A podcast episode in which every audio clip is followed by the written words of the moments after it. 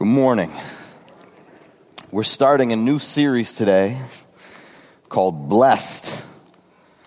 Blessed out of Acts 20, verse 35, as the famous passage where the Apostle Paul writes, I've shown you in every way by laboring like this that you must support the weak and remember the words of the Lord Jesus that he said, It is more blessed to give than to receive. It's more blessed to give than to receive. I think I saw that in a Lexus commercial recently, right? Isn't that what it's talking about, right? Like standing with my perfect family in front of my perfect house with this perfect snowfall morning with a perfect red bow on top of the new perfect Lexus that I just gave my wife and I realize it is more blessed to give than to receive. Isn't that what this verse is talking about? Like the Christmas season and commercialism. Yet, no? Did I miss that? Did I get that? Boy, it's what it's talking about a lot, but that's not what this verse is talking about. We know that we're blessed, right? I mean, sure, we have problems, we have struggles, but I mean, look around you. We have food, we have clothing, we have transportation, we have loved ones. Nobody swung a football helmet at us recently. Like our lives, our lives are pretty good, aren't they? I mean, we are blessed. And, and if we admit here that we are blessed, that every good and perfect gift is from the Father above, that God has given us so much, then don't we also need to lean into the words of Jesus when he said in Luke 12, 48, For everyone to whom much is given, from him much will be required.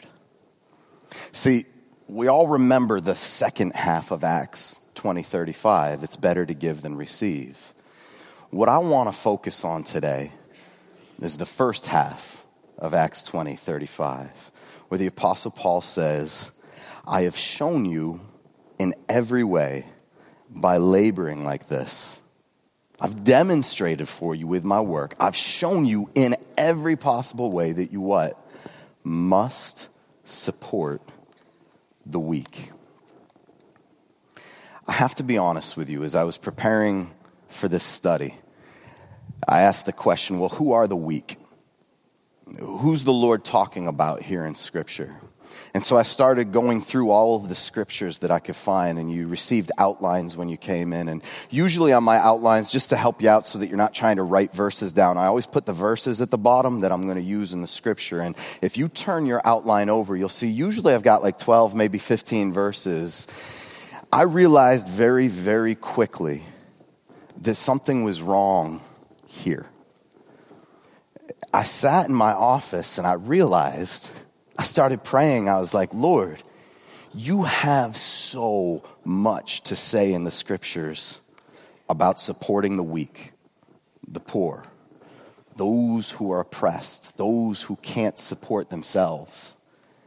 And I realized that I, like so many people, kind of look at some of the good deeds that I do and the charitable things and areas where I'm generous and that I'm just content with that. But when I looked at the weight of scripture, I think I have like close to 50, maybe a little bit more than 50 scriptures there, and we're not even scratching the surface. I had to stop or there wouldn't have been a study. I would have just kept going on and on and on with that. I sat in my office and I realized, like, I am not fulfilling the law of Christ. I had a, one of my teachers at Bible college said very early on, when what you believe, when your doctrine, when your theology, when your actions, because your actions reflect what you believe. He says, when your, when your theology, when you bump up to something in Scripture that doesn't work with your theology, you need to change your theology. And I sat in my office and I said, Lord, I, I feel like I need to repent. I see very clearly that I do not give this the weight that I'm supposed to give it in my life. That there is an inequity in what I've received versus what I give. But I got to be honest, Lord, I don't even know what I'm supposed to repent from. I really don't know. Where do you even start with something like this? And so let's start at the beginning. Lord, I pray that in your firm and gentle way, you would speak to us today.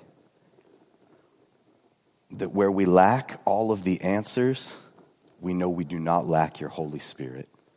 who leads us and who guides us into all truth. We pray, God, that we wouldn't just see behavioral patterns, but that we would see your heart and that we would get in line with you. That if there are places where we are out of alignment, that we would fix that and that you would get the glory. In Jesus' name. Amen. Now, I've shown you in every way by laboring like this that you must support the weak. And so the obvious question becomes who are the weak?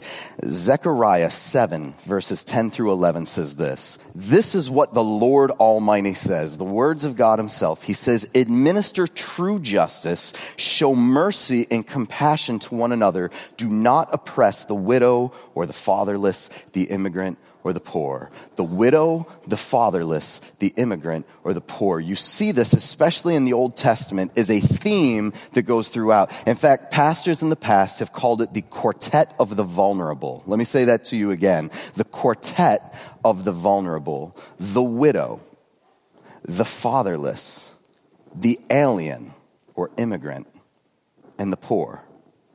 In those days, in that society, people that comprised these four groups would have had no social power. They lived at a level where they would have been only days from starvation if there was any famine, invasion, sickness, oppression, or social unrest.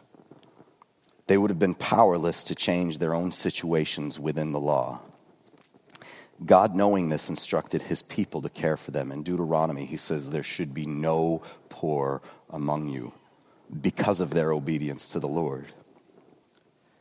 Today, this group would be expanded to include the refugee, the migrant worker, the homeless, and many single parents and elderly people, the poor.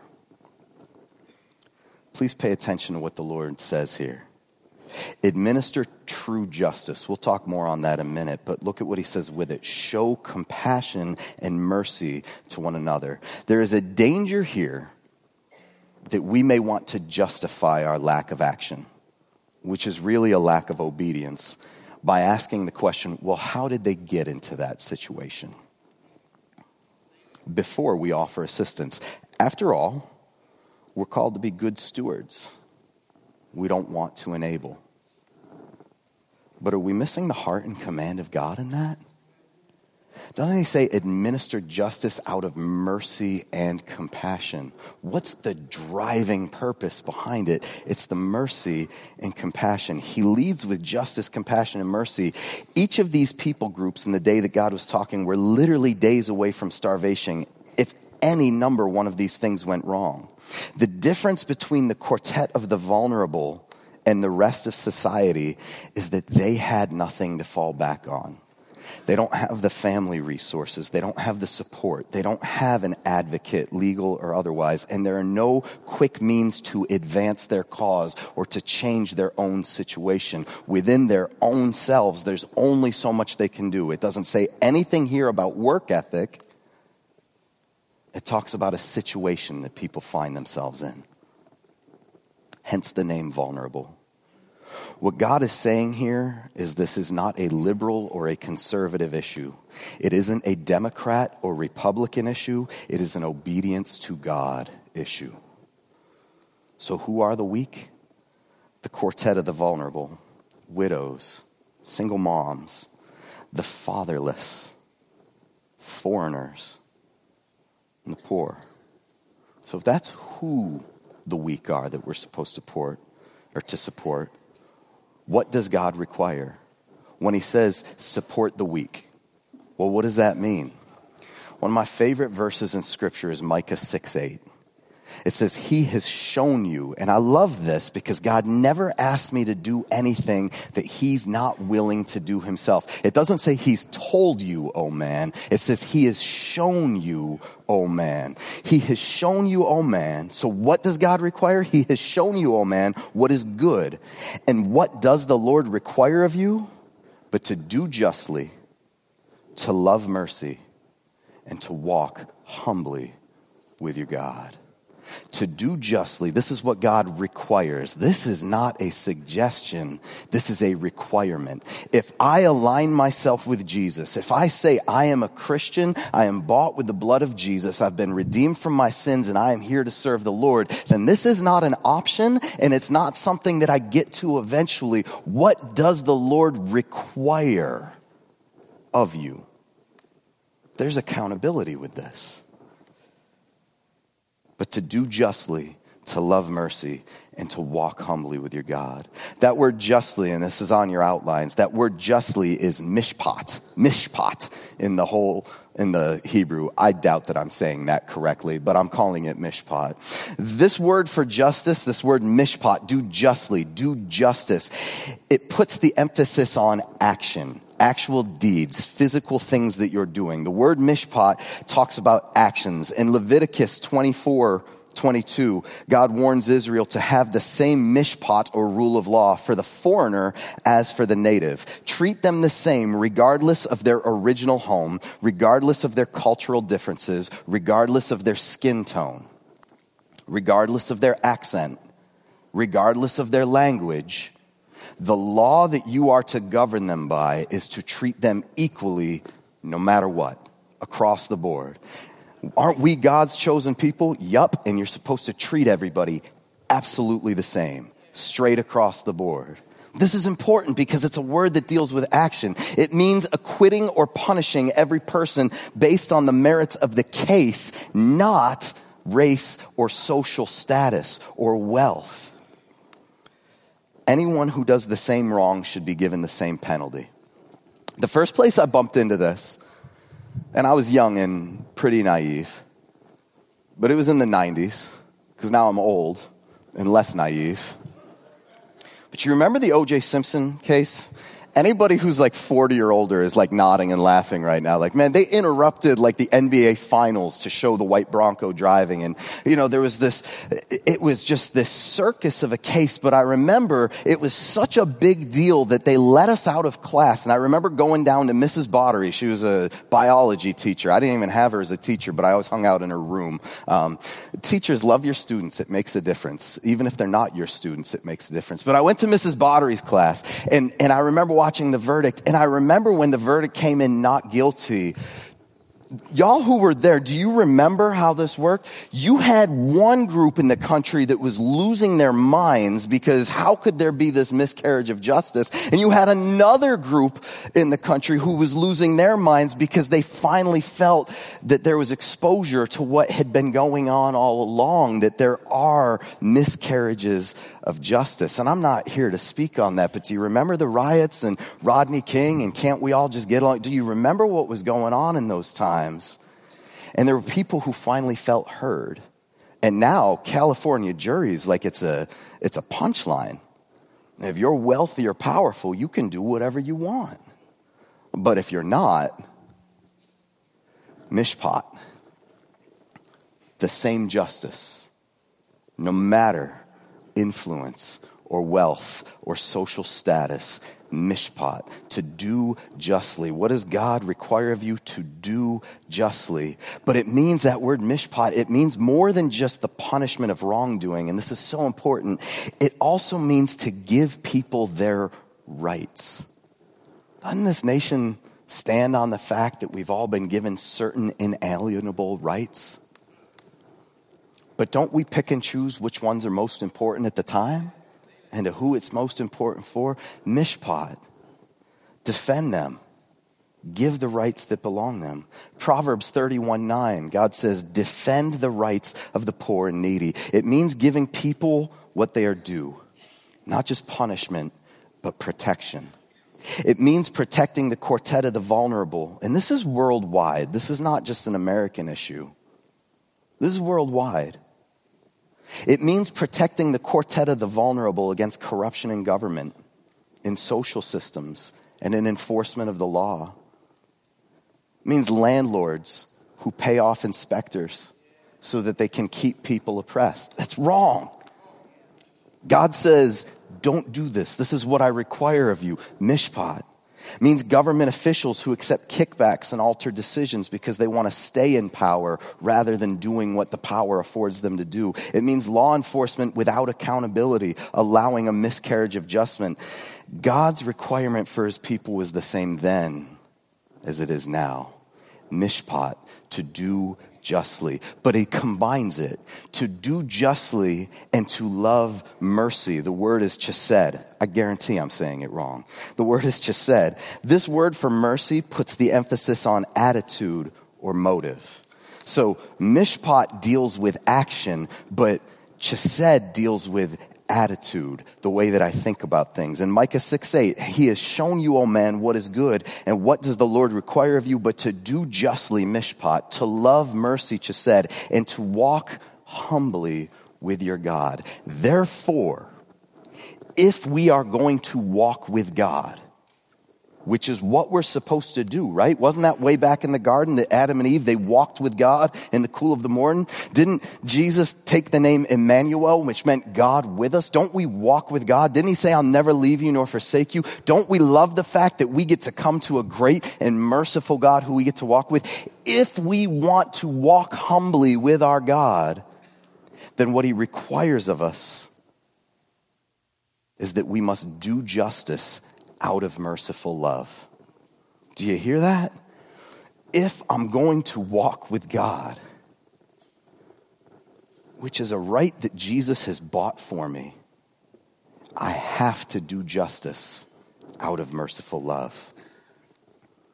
Why help the weak? Why is it so important to God?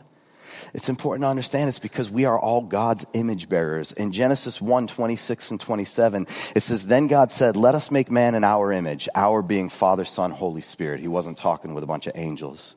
According to our likeness, and let them have dominion over the fish of the seas, over the birds of the air, and over the cattle over all the earth and over every creeping thing that creeps on the earth. So God created man in his own image. In the image of God, he created him. Male and female, he created them. Hear this. Because we are God's image bearers, we are different from the rest of creation. We have dignity, we have responsibility, and we have equality with one another. The Bible teaches that the sacredness of God has in some ways been imparted to humanity so that every human life is sacred. Every human being has dignity. One of my favorite authors is C.S. Lewis. He says this in The Weight of Glory There are no ordinary people. You have never talked to a mere mortal. Nations, cultures, arts, civilizations, these are mortal, and their life is to ours as the life of a gnat. It is immortals with whom we joke with, work with, marry, snub, and exploit when we deal with people, no matter who those people are you, me, your lawyer, the homeless guy on the corner of 104 and Lake, a celebrity, or the kid ringing out your groceries. We're dealing with someone made in the likeness of God, and we need to treat them like it. No one person holds more value than another in God's eyes. God made this principle on humanity clear in both Genesis and James when he talks about murder. He says in Genesis 9, 5 through 6, For your lifeblood I shall surely demand an accounting. He says, If you shed blood, I'm going to demand that your blood be shed. But he gives the why. He says, For in his own image, God has made man. It's because an assault on man is an assault on God, on the image of God. In James, he takes it one step further. He talks about verbal abuse. It says in James 3 8 and 9, but no man can tame the tongue. It is an unruly evil full of deadly poison. With it we bless our God and Father, and with it we curse men who have been made in the image of God. In both places, the reasoning was because mankind was made in God's image. When I'm dealing with people, no matter their race, creed, disposition, political leaning, social status, sins, or scent, I am dealing with the image of the divine. Hence, justice for all, not just for those who can articulate their need for it, or pay for it, or return the favor down the road. Why help the weak? Because it's an act of worship. Worship, and I love our praise team up here, but worship is not merely an act of singing songs to God. It's a lifestyle of obedience and service to Him. The purest form of worship is obedience. And obedience to God reveals to the world around us who God is. True worship is the best form of evangelism. Isaiah 58, 6 and 7. God says this about people's acts of worship, people who are fasting, saying, I'm doing this for you, Lord. Isaiah 58, 6 and 7. Is this not the fast that I have chosen to loose the bonds of wickedness, to undo heavy burdens, and to let the oppressed go free, free, and that you break every yoke? It is not to share your, is it not to share your bread with the hungry, and that you bring to your house the poor who are cast out? When you see the naked, that you cover him and not hide yourself from your own flesh. The fast that God has chosen, the act of worship that God has chosen, is an important aspect of the set apart lifestyle. Saying, if you want to worship with me, you need to share your bread with those who don't have it. You need to open your home when Jesus says, bear one another's burdens, I do not see a qualifier in that statement where he says, unless it inconveniences your lifestyle or causes you to change the way that you do things. And I'm not saying that to condemn, I'm telling you, man, I've been dealing with this. Jesus echoes this in Mark 12, 38 and 40 when he says, Beware of the scribes, people who knew the Bible really well and liked that they knew the Bible really well. He said, Beware of the scribes who go or who desire to go around in long robes, love greetings in the marketplace, and the best seats in the synagogues, and the best places the feasts, who devour widows' houses, and for a pretense make long prayers. These will receive greater condemnation. We don't know how they were devouring widows' houses, but they were a part of a system that was allowing it to take place.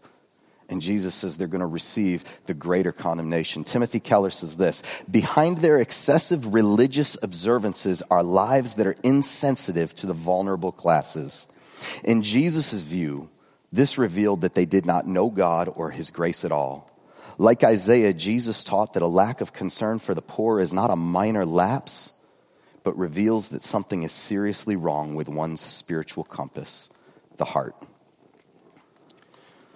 Bible commentator Joel Green says this The disposition of one's possessions signifies the dispositions of one's heart.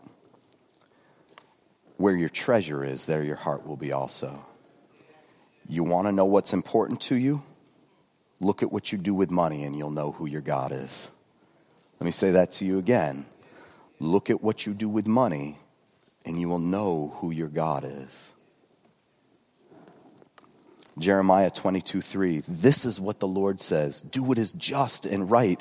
Rescue from the hand of his oppressor the one who has been robbed. Do no wrong or violence to the immigrant, the fatherless, or the widow, and do not shed innocent blood in this place.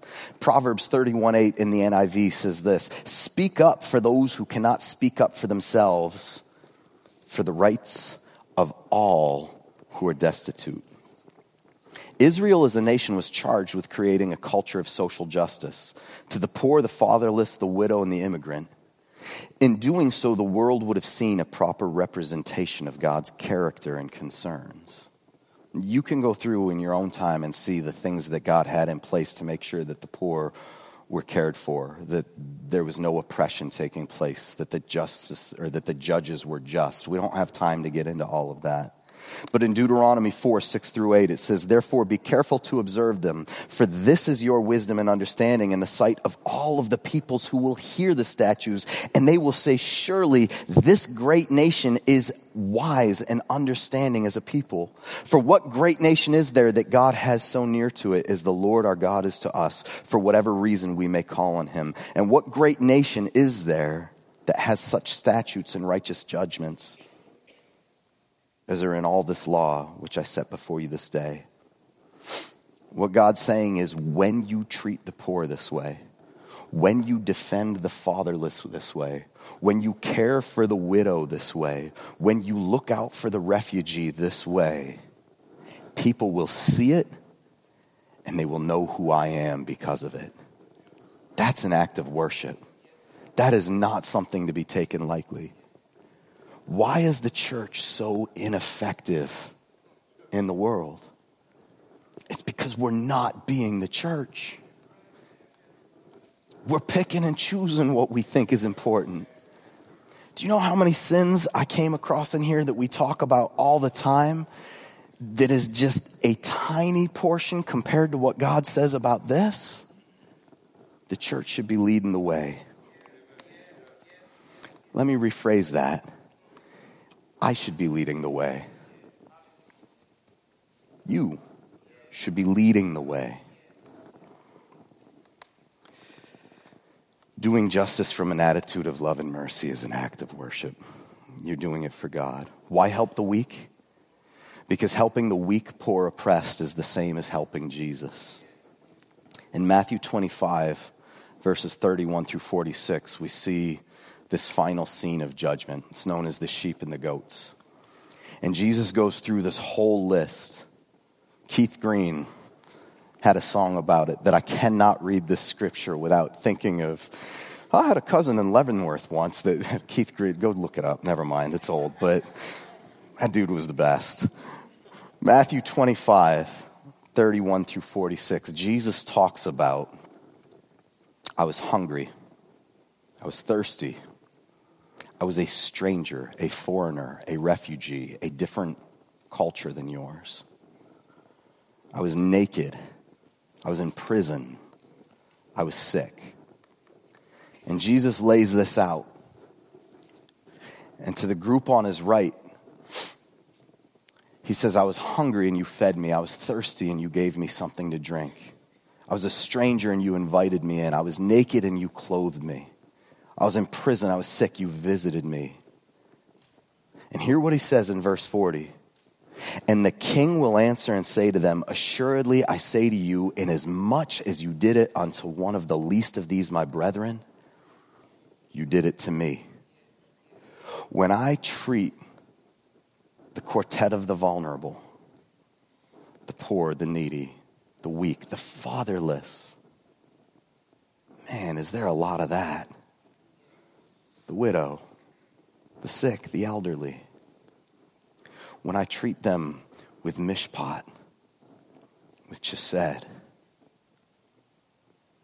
as much as you did it to them, you did it to me. But then he turns to those on his left. And he says, I was hungry and you gave me nothing to eat. I was thirsty, you gave me no drink. I was a stranger. I was naked. I was in prison. I was sick. You didn't visit. And in verse 45, then he will answer them, saying, Assuredly, I say to you, inasmuch as you did not do it to the one of the least of these, you did not do it unto me.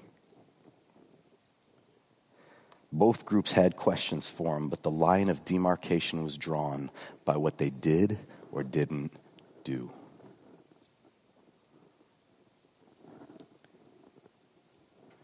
So that's why. You enjoying this night, nice light message? It's comfortable, right? I think we have a pretty clear understanding of who we're supposed to help. I think we have a pretty clear understanding in Scripture of why we're supposed to help them, if nothing else, because you're doing it for Jesus. Like that, that should be enough on its own. How do I help?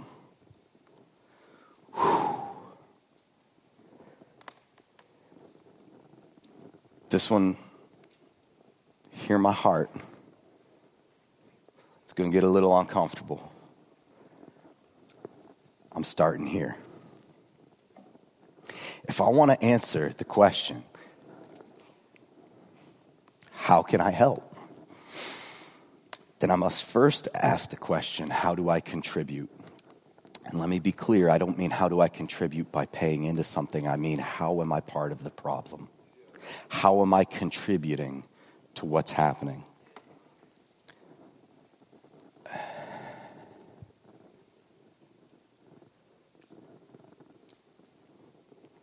I hear statements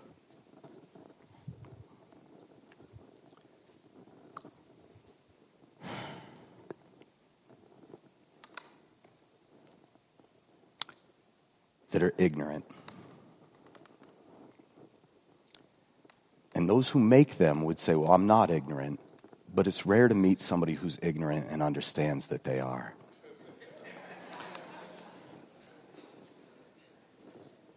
But people who say, well, I, I never owned slaves. Hear me on this. I can stand before you, and to the best of my knowledge, neither did my ancestors. They kind of came over after that.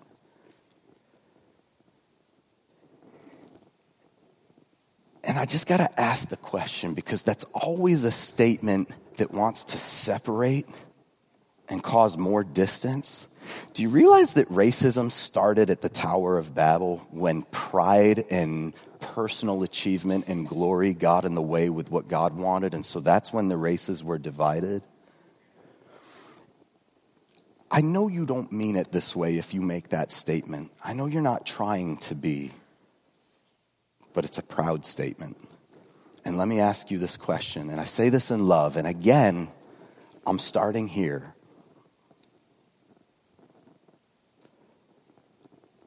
What difference does it make? And, and does that mean that it never happened? Does it mean that no one was affected? Does it mean that systems were never put in place intentionally or unintentionally? What difference does it make that have had a trickle down effect? Can you really stand there and say that there are no systemic causes to poverty? Because I'm going to tell you, I've spent the last week studying this, and I find the Bible to be remarkably balanced in the causes of poverty. And it's oppression is one of them, which becomes systemic over time. There's also things that nobody's responsible for life circumstance, natural disasters, things that just happen. And then, yes, there's this other side of indolence or laziness, lack of action. Proverbs has a lot to say about that. The Bible is very balanced, but to make the statement, well, I don't think it's systemic, what you're doing is you're drawing a line and saying, I'm not willing to discuss or to help. And I don't think you mean to. I don't. I really believe that it's with the best of intentions. But I need you to know it's ignorant. Let me put it in a easier way to understand. Can I stand before God and say, I never contributed, so it wasn't my responsibility? Let me ask you this Did Jesus ever sin? Yet he came and provided the solution for my sin problem. Did Jesus ever cause suffering? Yet he suffered personally to ease mine. Did Jesus owe me anything? Yet he paid my debts. The situation I find myself in, sin wise, is on two accounts. One, Adam. There is an inherited sin.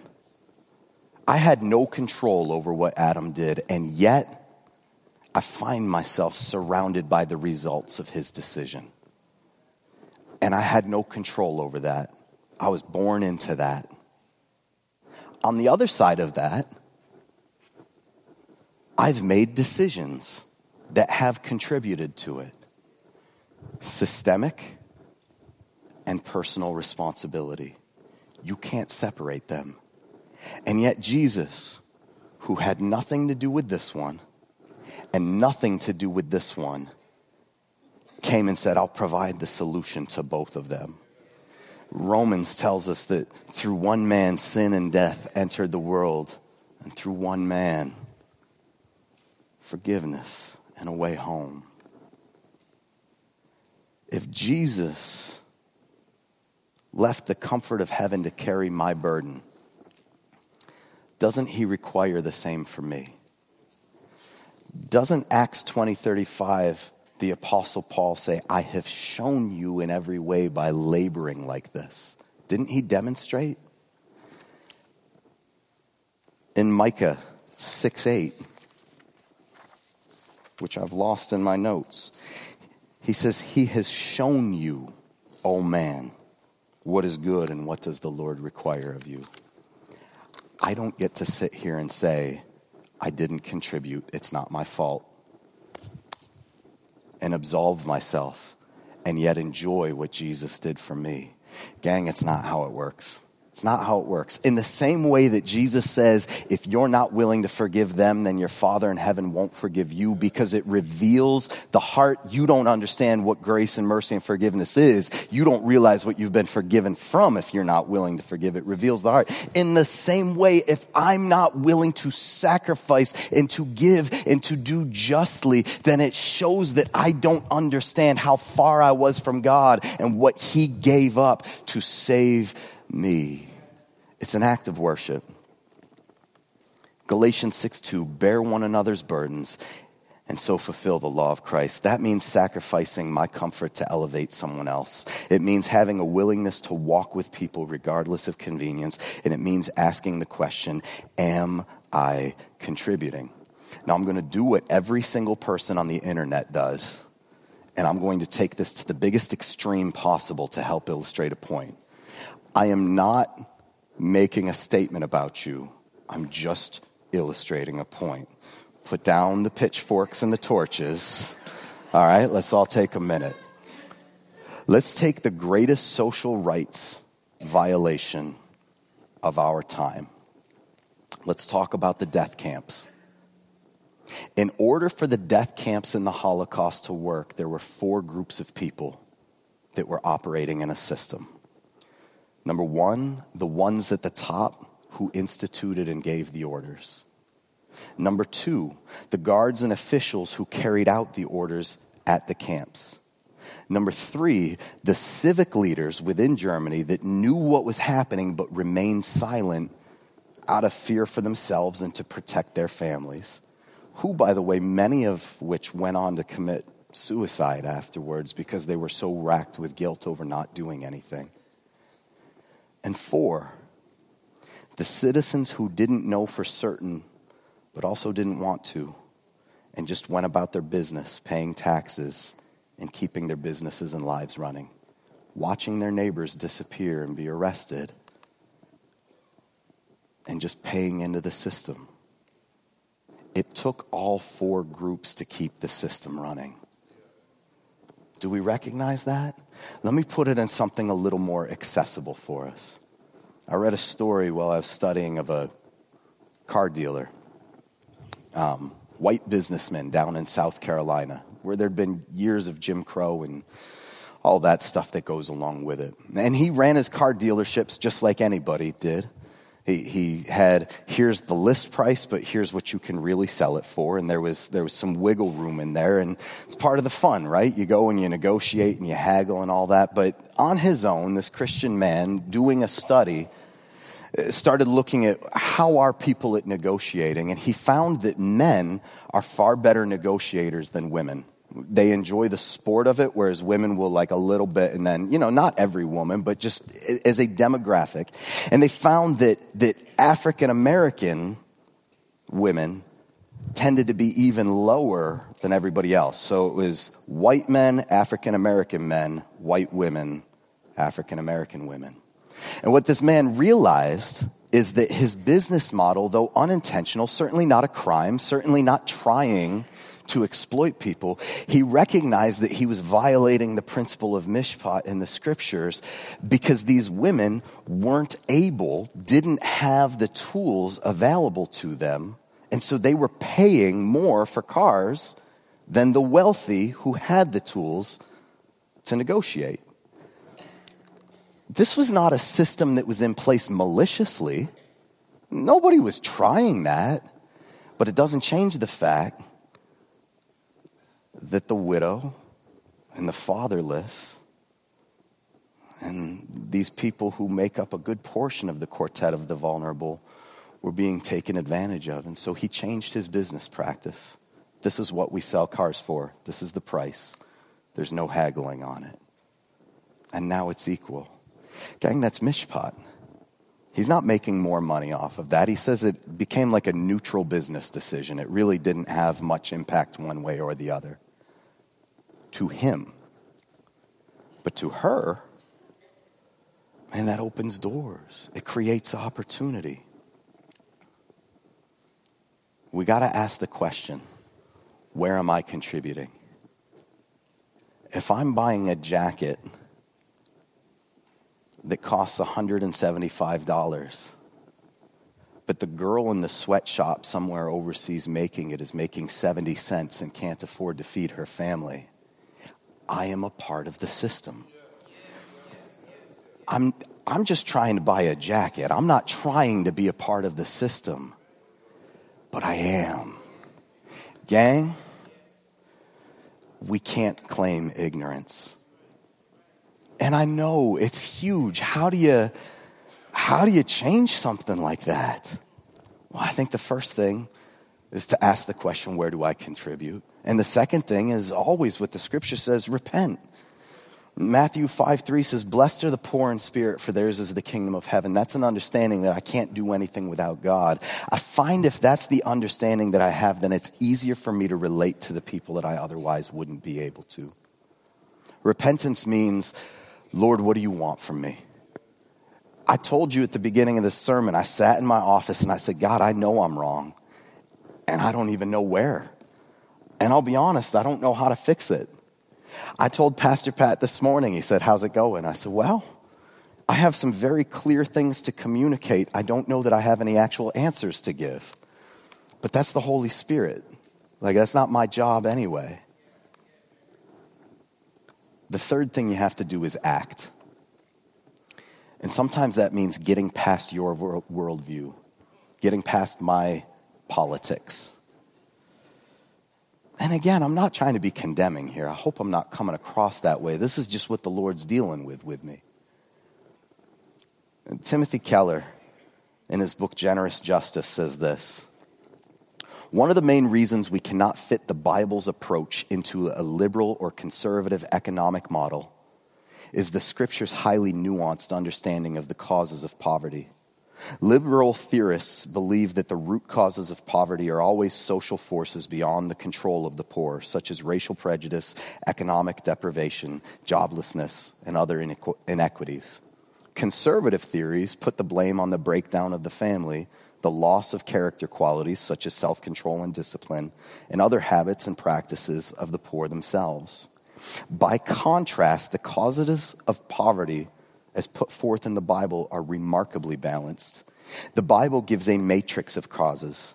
One factor is oppression, which included a judicial system weighted in favor of the powerful, Leviticus 19:15, or loans with excessive interest, Exodus 22, 25 through 27 or unjustly low wages, Jeremiah 22:13 and James 5 1 through 6. There are other factors, natural disasters being one of them. Another cause is what we could cause, call personal moral failures, failures, such as indolence, which is an avoidance of activity or exertion, or laziness. Proverbs 6, 6 through 7. And other problems with self discipline, Proverbs 23, 21. Poverty, therefore, is seen in the Bible as a very complex phenomenon. Several factors are usually intertwined. That's the reality of it. So, what do we do? I'm going to close with this. I'm going to invite the worship team back out.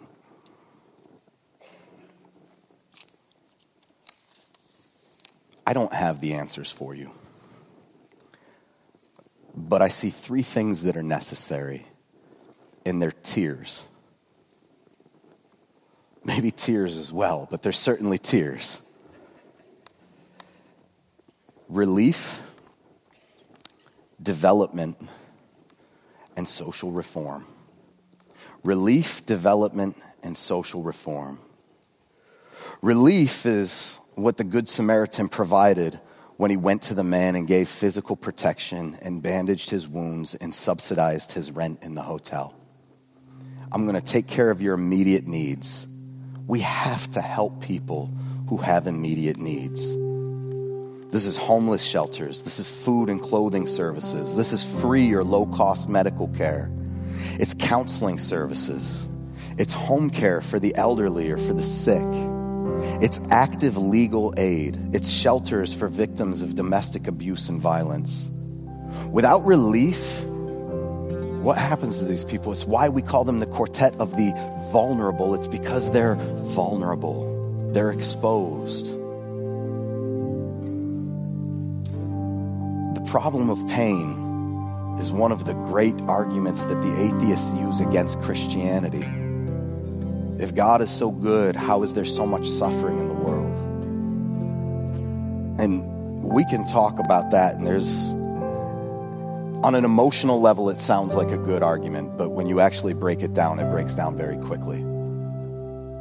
But the reality is, if we were doing what God called us to do, there wouldn't be much of an emotional argument there. Gang, we have to provide relief. We have to provide relief. It's one of the things I love about Mission Share relief. But it's got to go beyond just, well, you can have a home for tonight or here's a meal. Because tomorrow they're in the same situation they were in today. And so development becomes the second part of this. This means giving an individual, a family, or an entire community what they need to move beyond dependency on relief because that can happen. They can get caught in another system that just keeps them needing relief. We got to help them move beyond dependency on relief and into a condition of economic self sufficiency. In the Old Testament, debts were canceled every seven years, giving the person the ability to start over.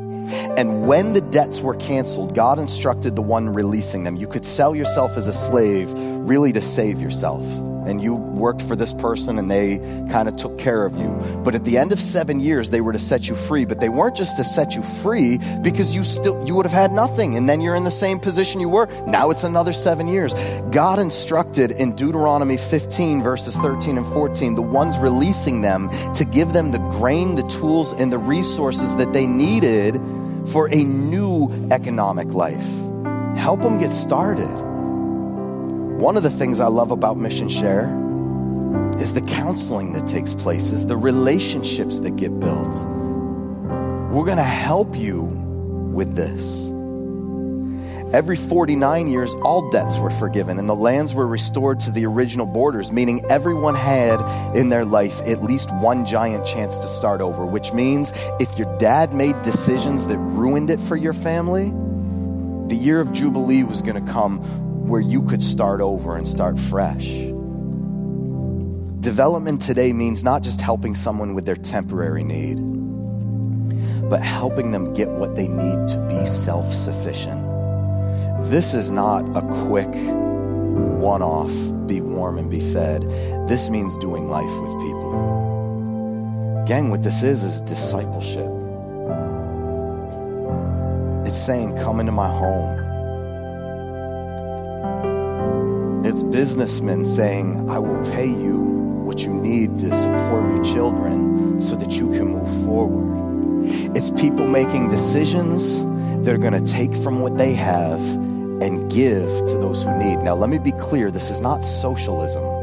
Socialism we see it over and over. It's a broken system that will not work. You know why? Because it's forced upon people, and what it does is it puts a few decision makers in control.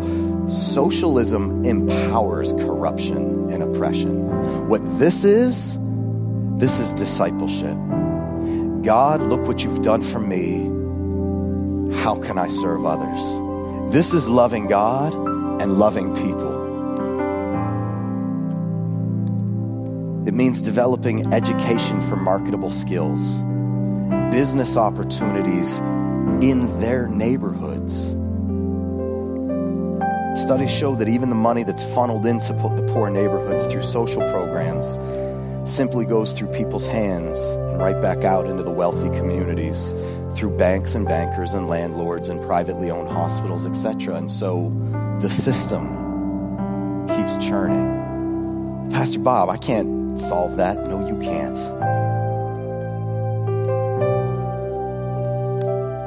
Which is why the third thing that's needed is social reform finding the systems that are contributing to the problems and revising or removing them. Finding and fighting corruption and oppression, refusing to protect people in positions that are more concerned with keeping their power than they are with helping those who are vulnerable. It means looking at where our dollars are going and if we're financially backing oppression. But here's the thing this only happens if people and groups and communities come together. Problem with the church